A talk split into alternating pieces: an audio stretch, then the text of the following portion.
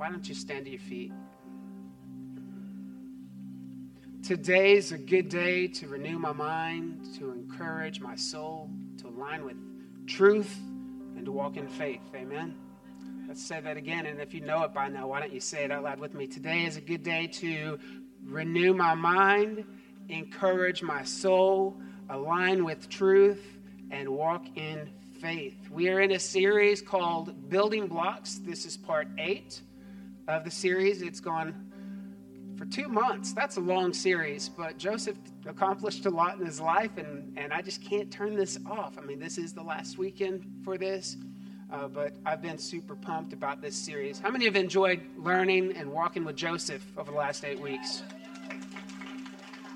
It's been awesome. Last week, Carrie spoke on forgiveness and reconciliation. She told you the end of the story, how Joseph reconciled and God used him uh, for his family. Carrie did an amazing job, wonderful job. Yeah, we need to hear more from her.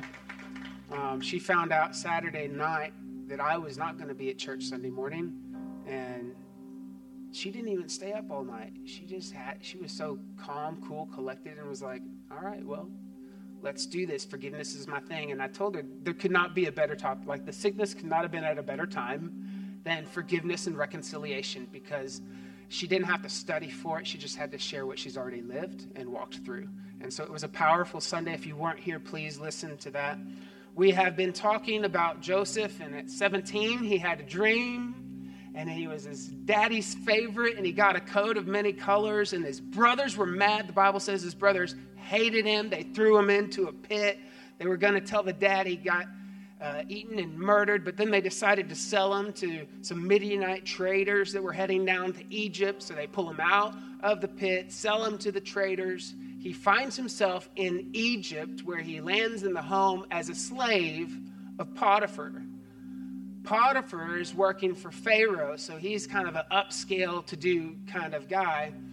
And then he's accused of something, misconduct with Potiphar's wife, which he didn't do, but she said he did.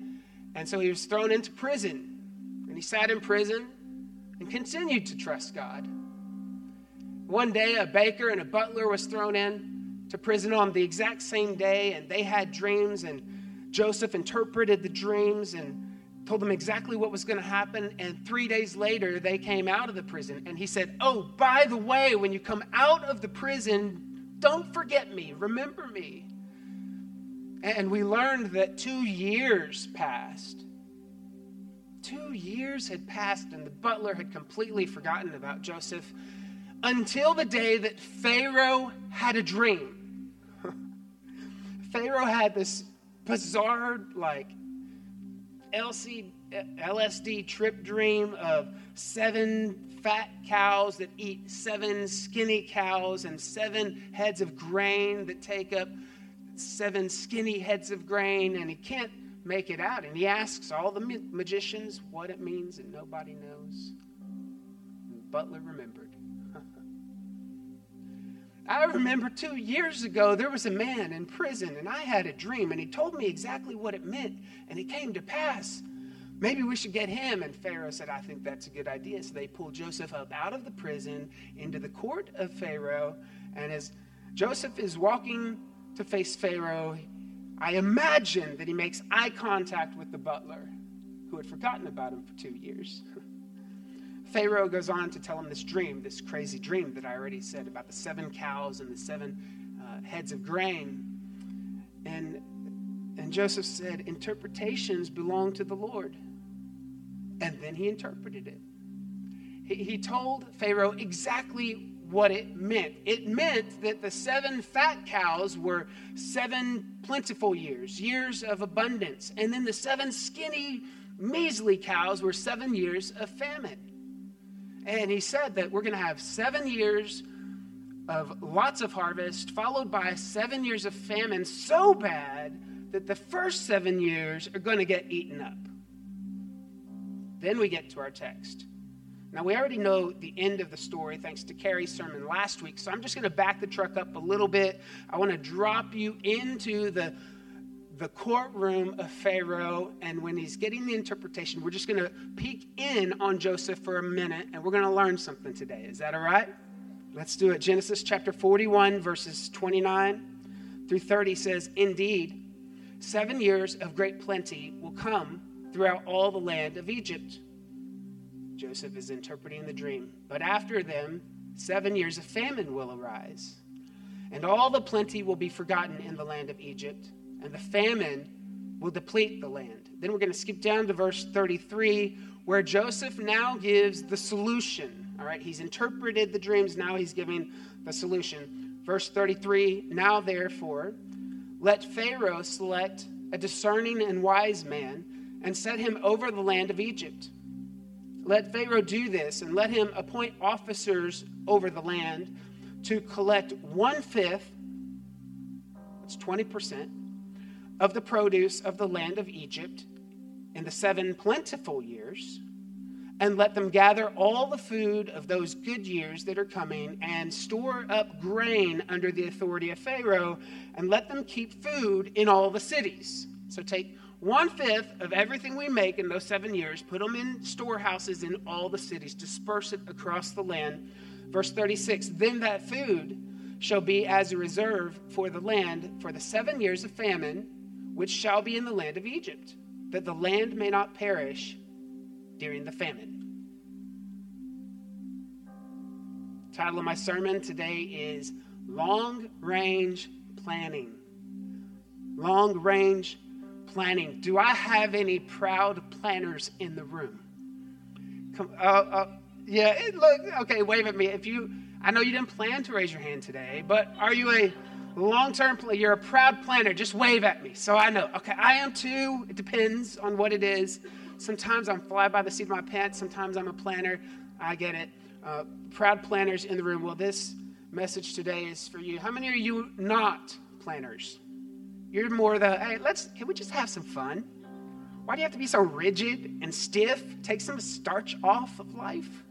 Okay, this sermon is for you. Father, we come before you today. God, I'm so excited about this sermon. I'm so excited about the life that is in this text. God, I ask that you would inspire us today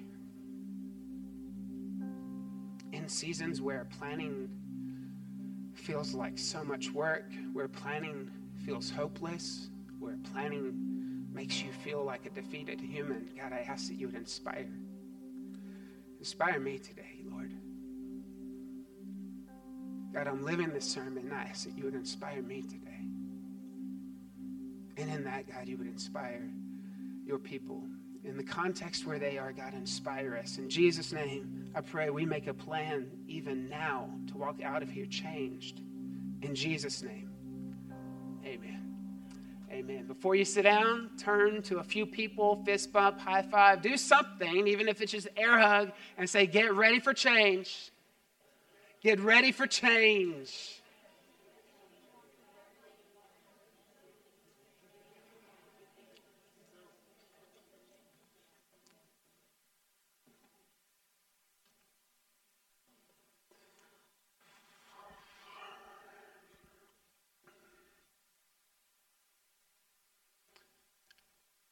How many like daylight savings time? That's what we're currently in, by the way. How, let, let me ask a different question. How many like the changing of time twice a year? Okay, I see a lot of anger and some faces out there. Okay, so you don't like the changing of time. How many of you now don't like this season we're in, daylight savings time? How many of you prefer standard time? You don't really know the difference? Good. Okay, let me, let me just explain it. Let me explain it. And, and let me go ahead and repent and apologize to my kids because in, in studying for this sermon, I actually found out I have taught them something wrong. I mean, it doesn't happen often, but I told them that daylight savings time was started because farmers during the summer wanted more sunlight in the evening. Okay, now some of you are already acting like, Of course not. I don't need your judgment right now. I was being vulnerable, okay? How many of you would say, though, that you actually did think at one time it was the farmer reason? Okay, fair. You've made me feel, feel better.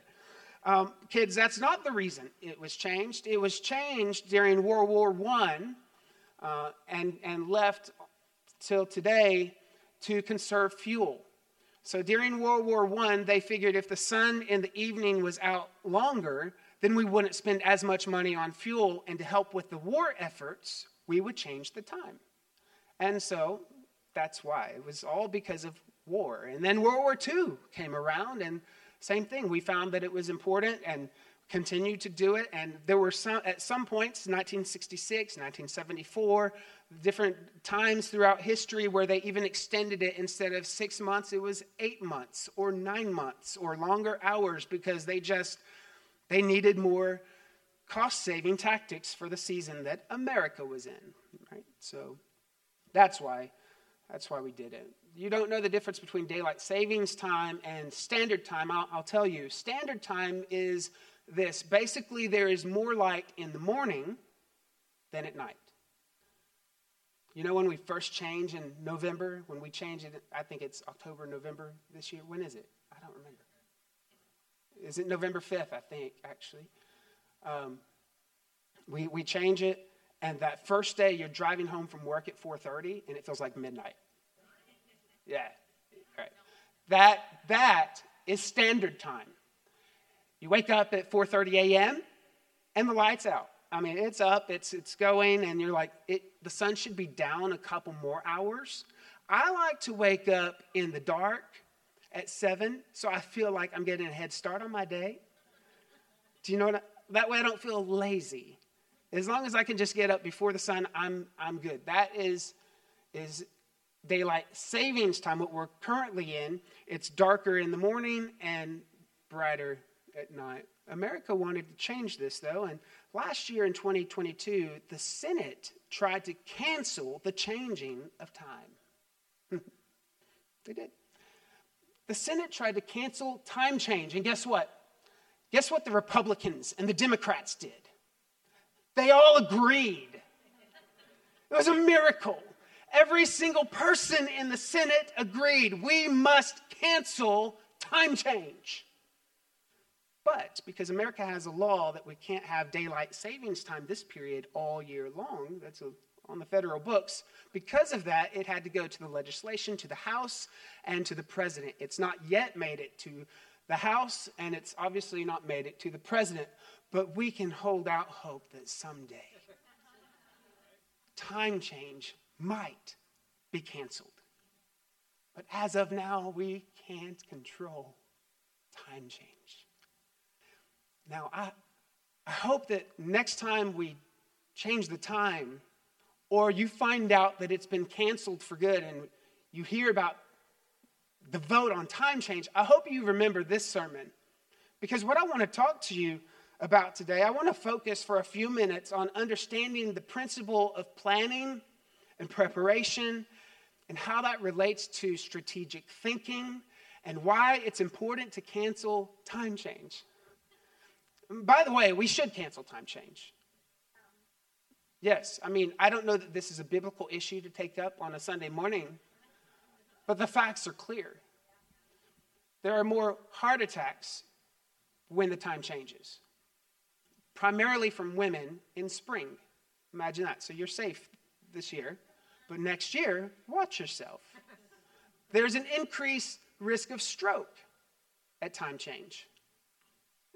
Crime goes up when time, time changes.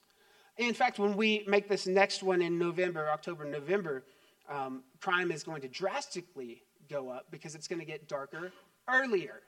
So when people still have a lot of energy after work, they got a little playground that's dark now rather than that that's light. Do you know what else happens when it gets dark early? Kids don't play as much. In the daylight savings time, what we're in now, childhood obesity lowers and it increases in standard time. Imagine that. So, if you're ever asked to vote on the issue, the answer is yes. I think the left people and the right people, this is something we can all agree on. Cancel time change.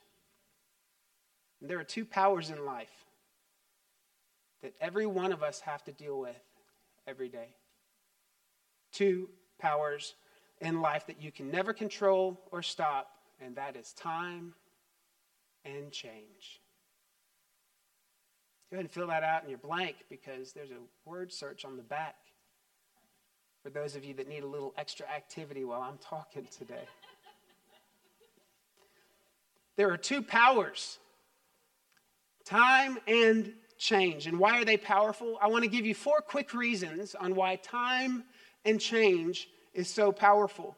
First, number one, we can't control them. Anything that you can't control is more powerful than you. Can I get a good amen? amen? We can't control them. No matter how much we try, these two powers in life are the ones that we can never control. You may try to control time and change with your face creams and injections and nips and tucks and fitness and diet and your midlife crisis car purchase. You may try to control time and change, but the truth is we cannot control it. But man, we should try. Secondly, the reason it's so powerful, these two, these are two of the most difficult components in life to manage. Forget about controlling, just, just managing them. You may try to manage it. You may try to manage your time. You may try to manage the change with your face cream and your injections and your nips and tucks and your fitness and diet. You may try to manage it. But most of us, if the truth be told this morning, most of us do not manage time very well.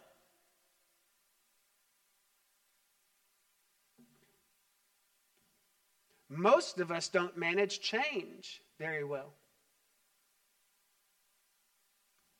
Time and change, they can't be controlled, and they're very difficult to manage. Thirdly, the third reason time and change is powerful is a person's life is the result of how discerning and wise they are while managing them.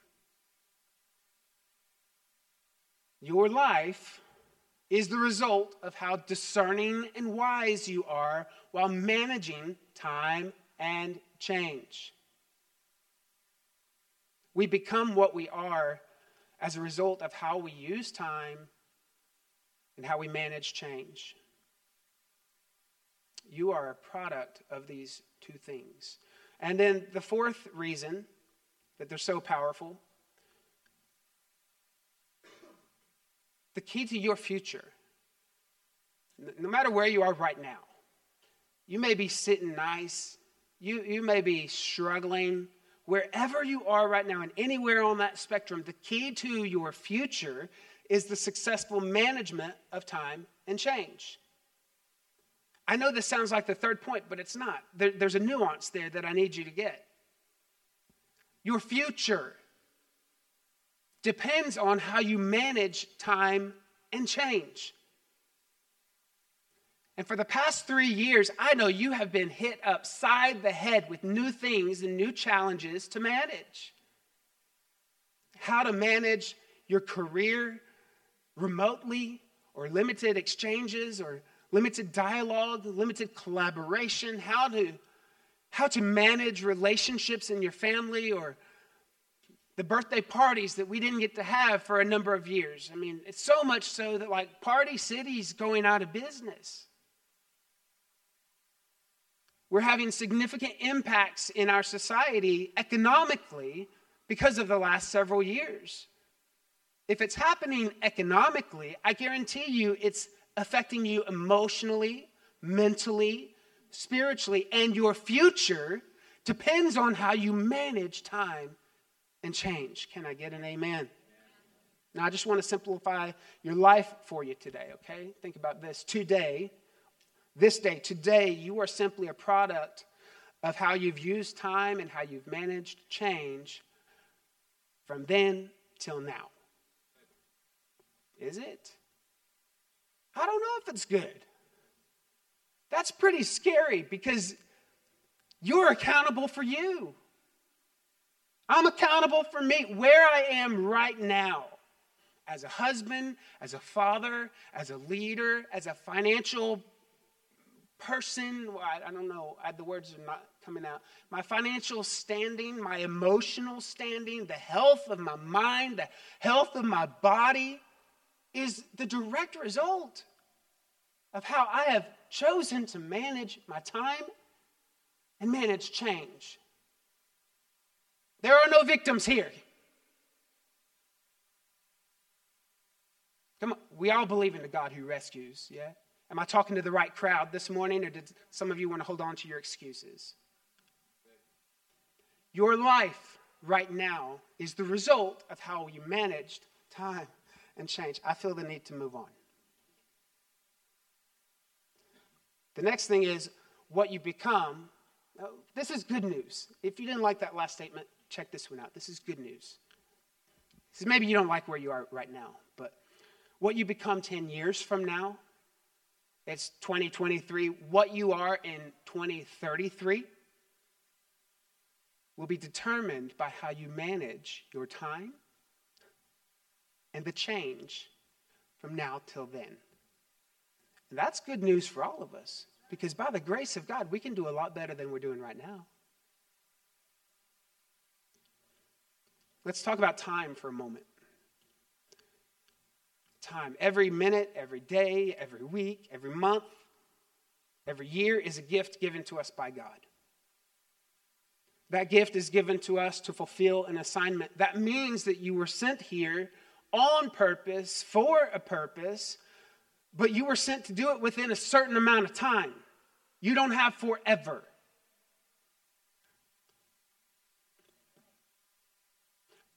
Summer's almost over, by the way.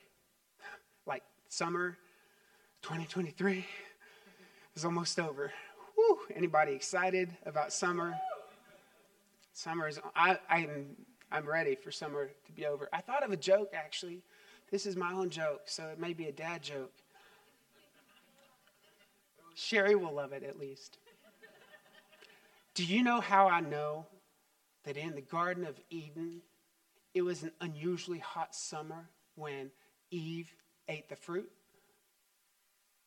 Because Satan was looking forward to the fall.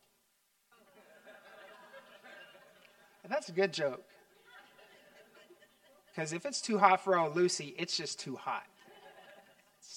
Lucifer. Lucifer. Anyway, summer is almost over. What did we do with our time?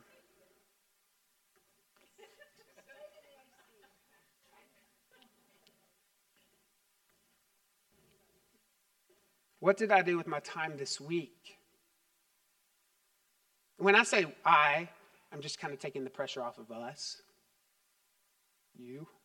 But you can say I and think about this as well. What have I done with my time in 2023 so far? How much of my time did I waste watching television?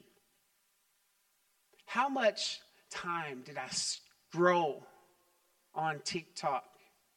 Or every app, actually, that's the new thing. It's a never ending scroll. That's why they keep you there. It's just a marketing ploy. If the screen ever stopped, you would wake up and realize you spent too much time, but it's just an unending scroll to keep you hypnotized. This is the truth. I wonder how much of my time did I waste in 2023 isolating myself? How much time did I waste being involved in habits that don't improve my life or my body or my spirit man? Have you ever gotten a gift from someone that you, you open the gift and you're like, yeah, I'm never going to use this? I, I do occasionally. But, you know, I open the gift and I'm like, oh, what is it? And they tell me what it is. And I'm like, oh, that's, that's really amazing. Thank you. And I say thank you, and I'm gracious, of course, because that's what humans do. I don't, you don't have the luxury to say you don't like a gift. When someone gives you a gift, the gift you give in return is gratitude. And so I get a gift, and maybe I'm like, I don't like it, but I'm like, that came from someone's heart. That's, that's amazing. It's sweet that they even thought about me. But man, I wish it was like a Chili's gift card or Chuy's or something. But I take the gift and I'm very grateful and gracious and I think it's sweet, but I'll put it away and I'll forget about it. But then the next time I see that person, I start sweating. because I'm wondering if they're going to ask me if I used the gift. Has that ever happened to you? Yes, it's like, um, I don't know. Should I just like spray a little mist of it in the air and put my finger, finger in it so that they think I used the clo- fingy? I said fingy. Put my put my finger in it so they think I use the clove, but that stuff is nasty. My mother-in-law, Lord bless her, she bought me this soap every year for Christmas. And generally it was wonderful and I loved it, but there are a couple years they come with different flavors. I can't say the name because there's profanity in it. Uh, but it's a, it, it's a, yeah, I'm not going to say the name. It's a big butt soap, bar of soap. And uh, she gives it to all, all the sons in the family, and we're generally excited because it lasts a long time and they're pretty nice. But man, she gave me one one year that literally smelled like butt. I, I don't even know how else to say it. It was hideous, awful. And I just was so afraid that she, I kept trying to trade with my brothers in law, and they're like, oh, no, that's yours. That's yours. I, I don't want to admit when I don't use a gift because I don't want to hurt your feelings. But here's the deal time is a gift from God, and He will ask us what we've done with it. You may be able to hide from your friend, from your mother in law, from the gift giver, but there's coming a day when God is going to ask you to be accountable for the gift that He's given to you. Job 14, 5 says, Man's days are limited or determined, sorry. You have decreed the number of his months and have set limits he cannot exceed. I love this verse. It's so fascinating to me. It's almost, it's saying God has set a limit on your life that you can't exceed.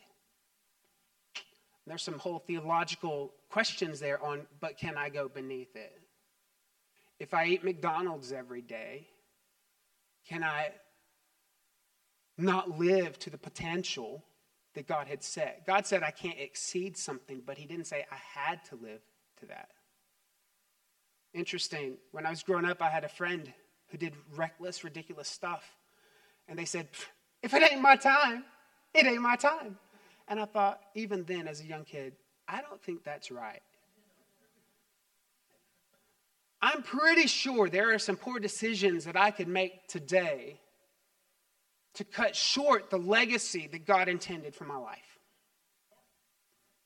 But Job tells us that there is a limit that it cannot exceed. So he set a, a, bar to where you can't go past this. And we don't know where this is for each one of us. So it's important that each one of us spend our time and manage the change with intention because my this might actually be tomorrow.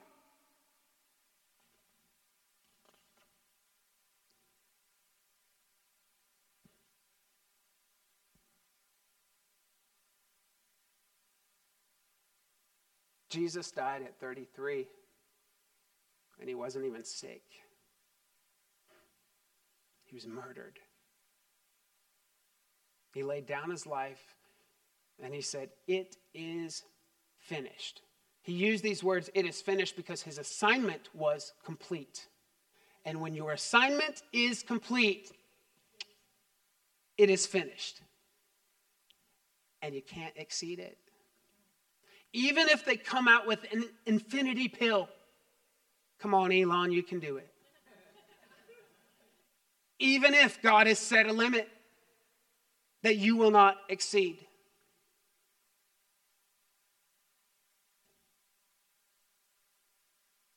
Do you know there was a man in the Bible? Oh, throw some more time on that clock so I don't feel rebellious. Just make something up. There's a man in the Bible that lived to be 969 years old. Old as Methuselah. That's his name. Methuselah. 969 years old, but guess what? The only thing we know about his life of 969 years, Stefan, the Bible says, and he died.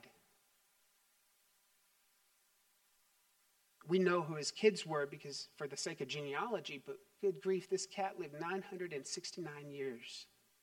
And the only thing the Bible records out of 969 years, and he died.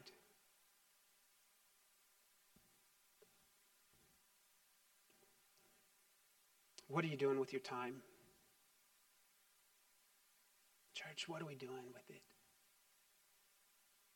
What are we doing on Sunday mornings? When you're not here building yourself up, building the family, what are you doing with your time?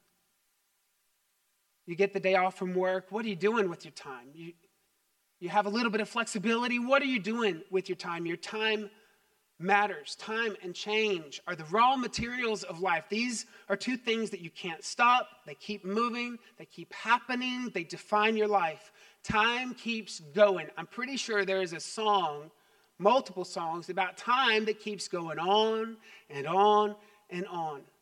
Time just keeps going.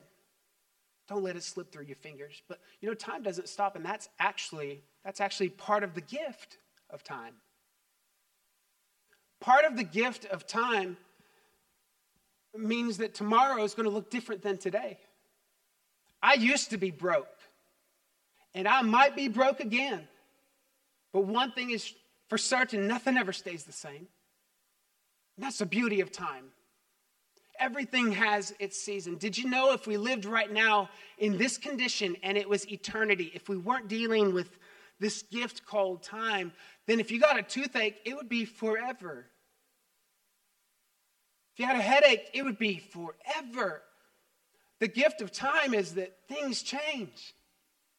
They come, they go. We, we manage our time, we manage change, but it is a gift from God. Time and change is powerful, and I want to get to my next point today. The principal key to the management of time and change is planning.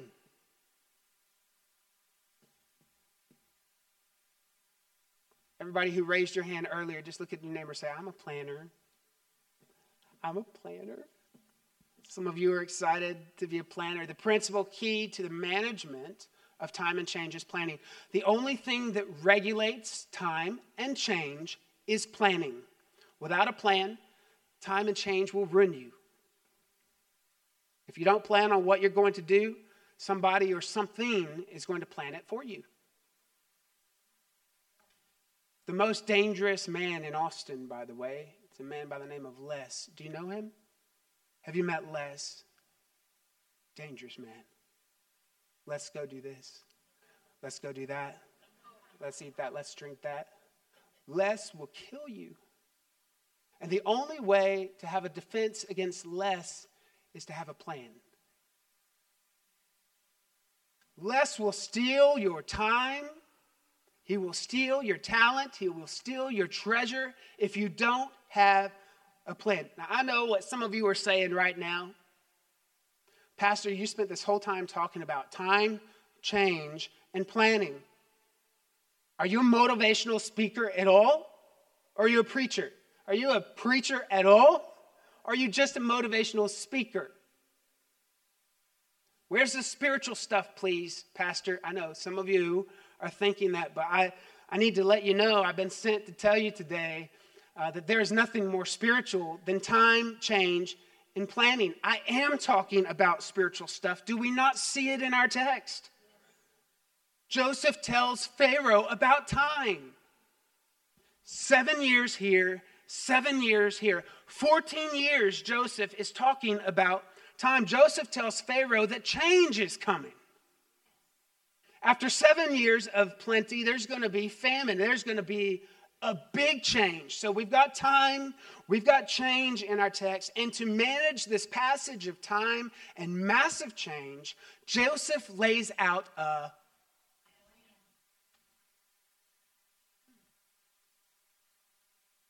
It's what our text is saying to us today. So don't, don't push too hard on what we might think might be motivational speaking. Sometimes some of the best lessons God wants to get in us are those things that seem so common that everybody's talking about it and nobody's doing it.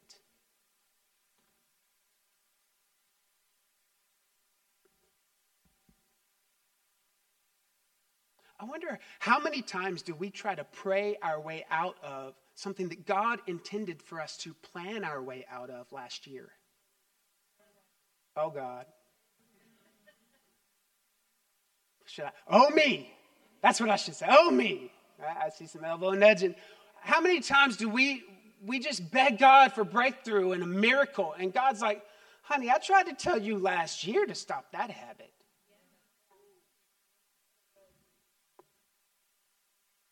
I tried to get you in the gym three years ago, and now you're wanting breakthrough. Your breakthrough came in a whisper when you saw that there was a deal going on at the gym. I know that's too close to home for me, but it is good. Long range planning, people who make an impact on other people are long term people. I, I am just like many of you. I love the fly by your seat of your pants, jump in the car, just see where the gas takes us. Like, I love all of that crazy, fun stuff as well. But the truth is, destiny and vision and true change come from long term people. The effect of their life, their character, their integrity is neither momentary nor instant, but built over a long time. God encourages everyone to plan, by the way. God was a planner. The Bible is filled with planning. God tells us that He knew and planned things before the foundations of the world. Did you know that the stars that we look at at night, they actually tell the gospel story? Well, look it up. The, the Jews call it the Mazzaroth. You, you can look at the constellations. I'm not talking about astrology and telling your fortune and all of that with the stars, but you can look at, at, at Virgo and the lion and, and the lambs and all the different characters of the Mazzaroth, and it tells the story of redemption. And those stars were set in place before there was ever a fall of man. Imagine that. God built a garden and set Adam and Eve there, knowing there would be a fall, willing to send his son Jesus, already to rescue humanity. He set it in motion way in advance, so much so that when he said, Let there be light, the heavens declared the entirety of human history.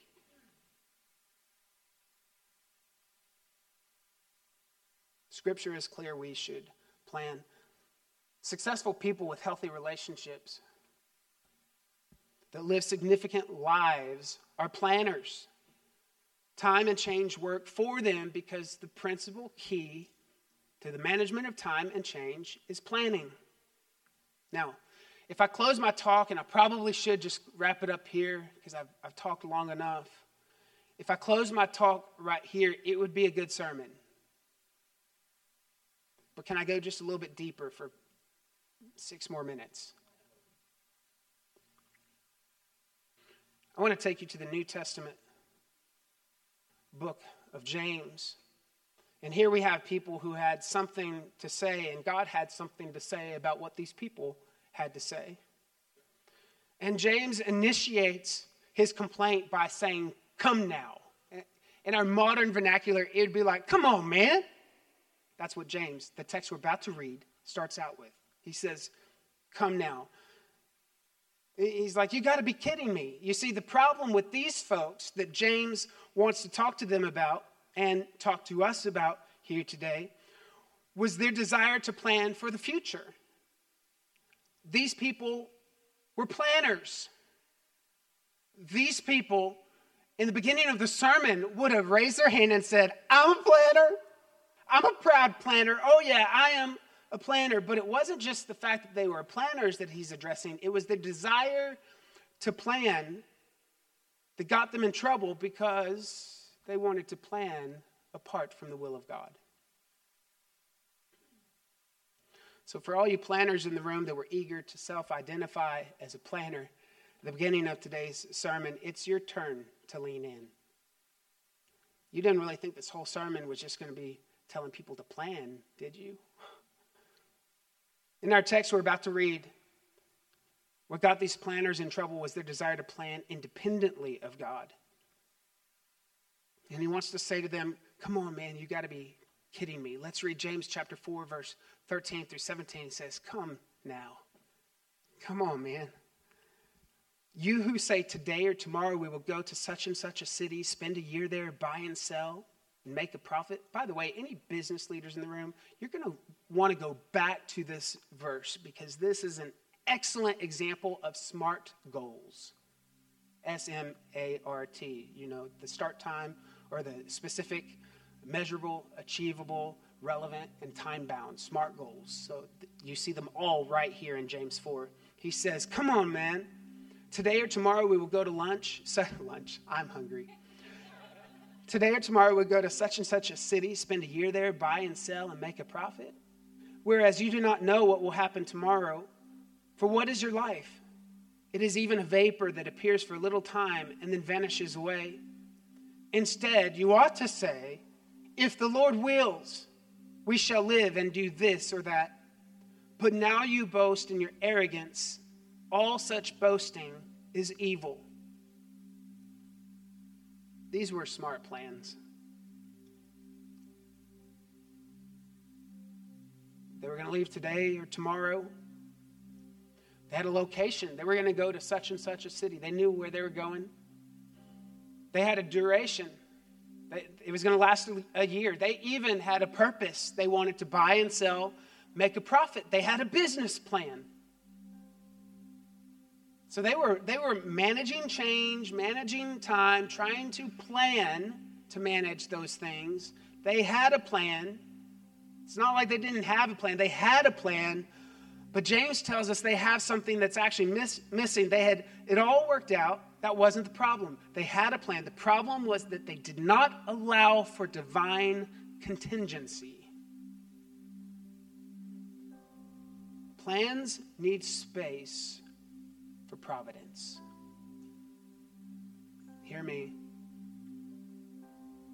Hear me for everyone that is trying to make ends meet today.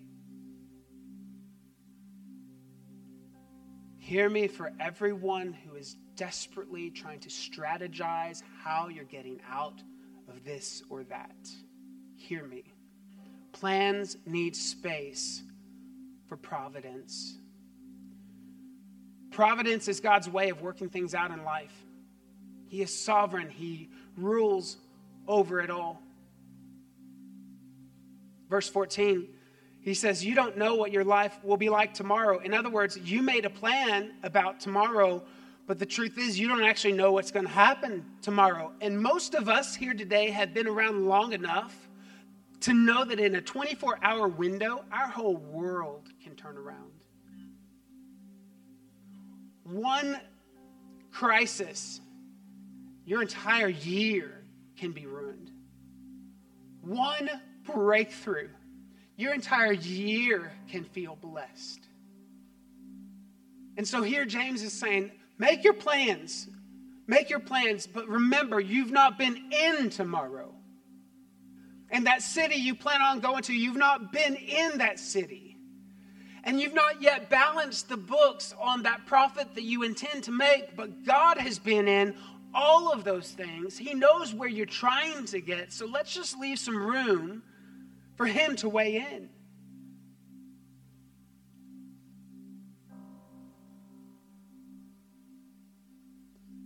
If the Lord wills, if the Lord wills, here's my plan.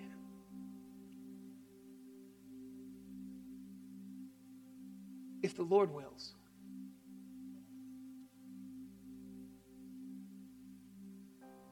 Some of us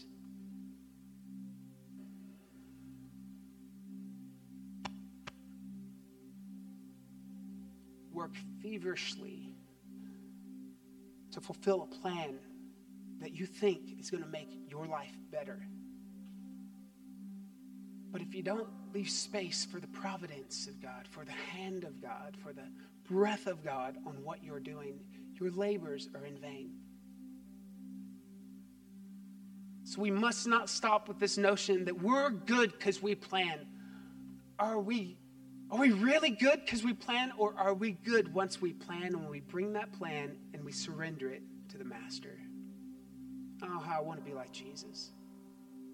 In the Garden of Gethsemane, he had his own plan, he had his own way of doing it. God, let this cup pass from me.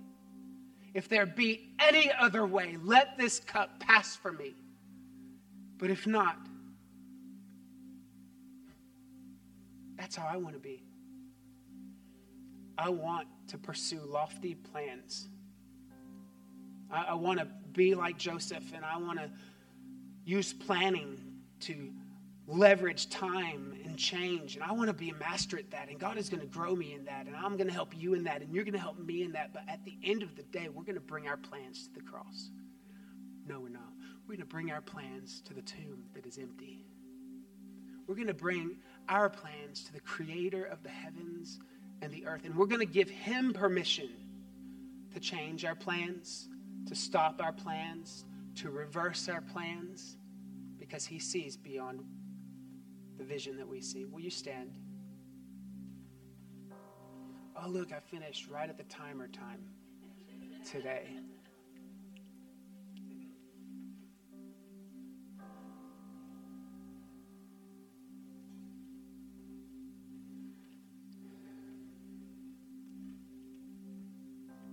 You bow your head and close your eyes? How many of you would be courageous enough today to say, Pastor, you're talking to me. I have let time and change pummel me. I have let it rob me of joy. I have let it steal my peace. I have bowed to time and change over and over and over again. It is powerful, and I am powerless, but I know one who is more powerful. How many would say that's me, Pastor? I, I just need the faith to arise inside of me this morning. Thank you.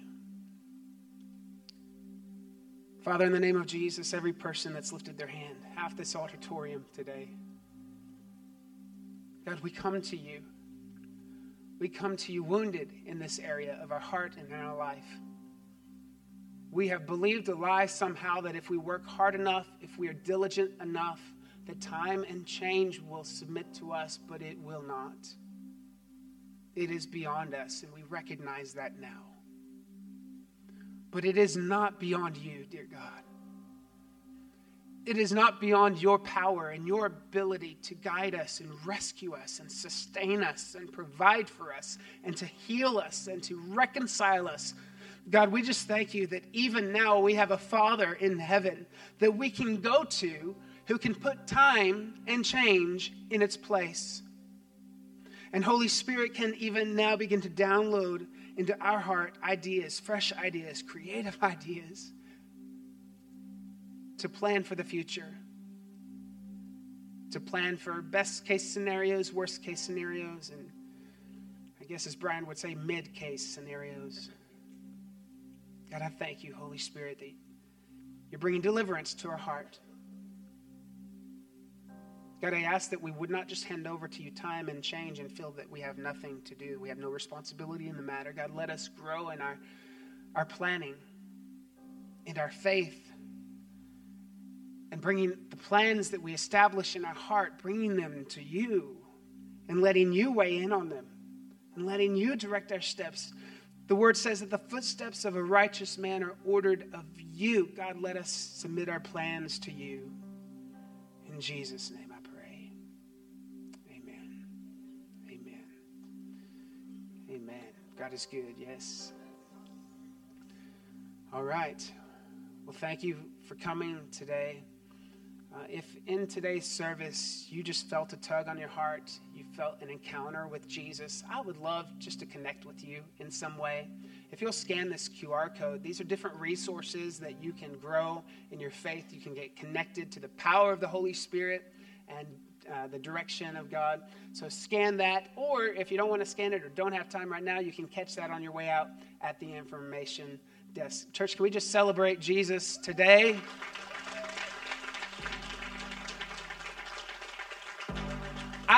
What you plan to do, but I plan to eat a good lunch. Now that you've been to church, go be the church. God bless you.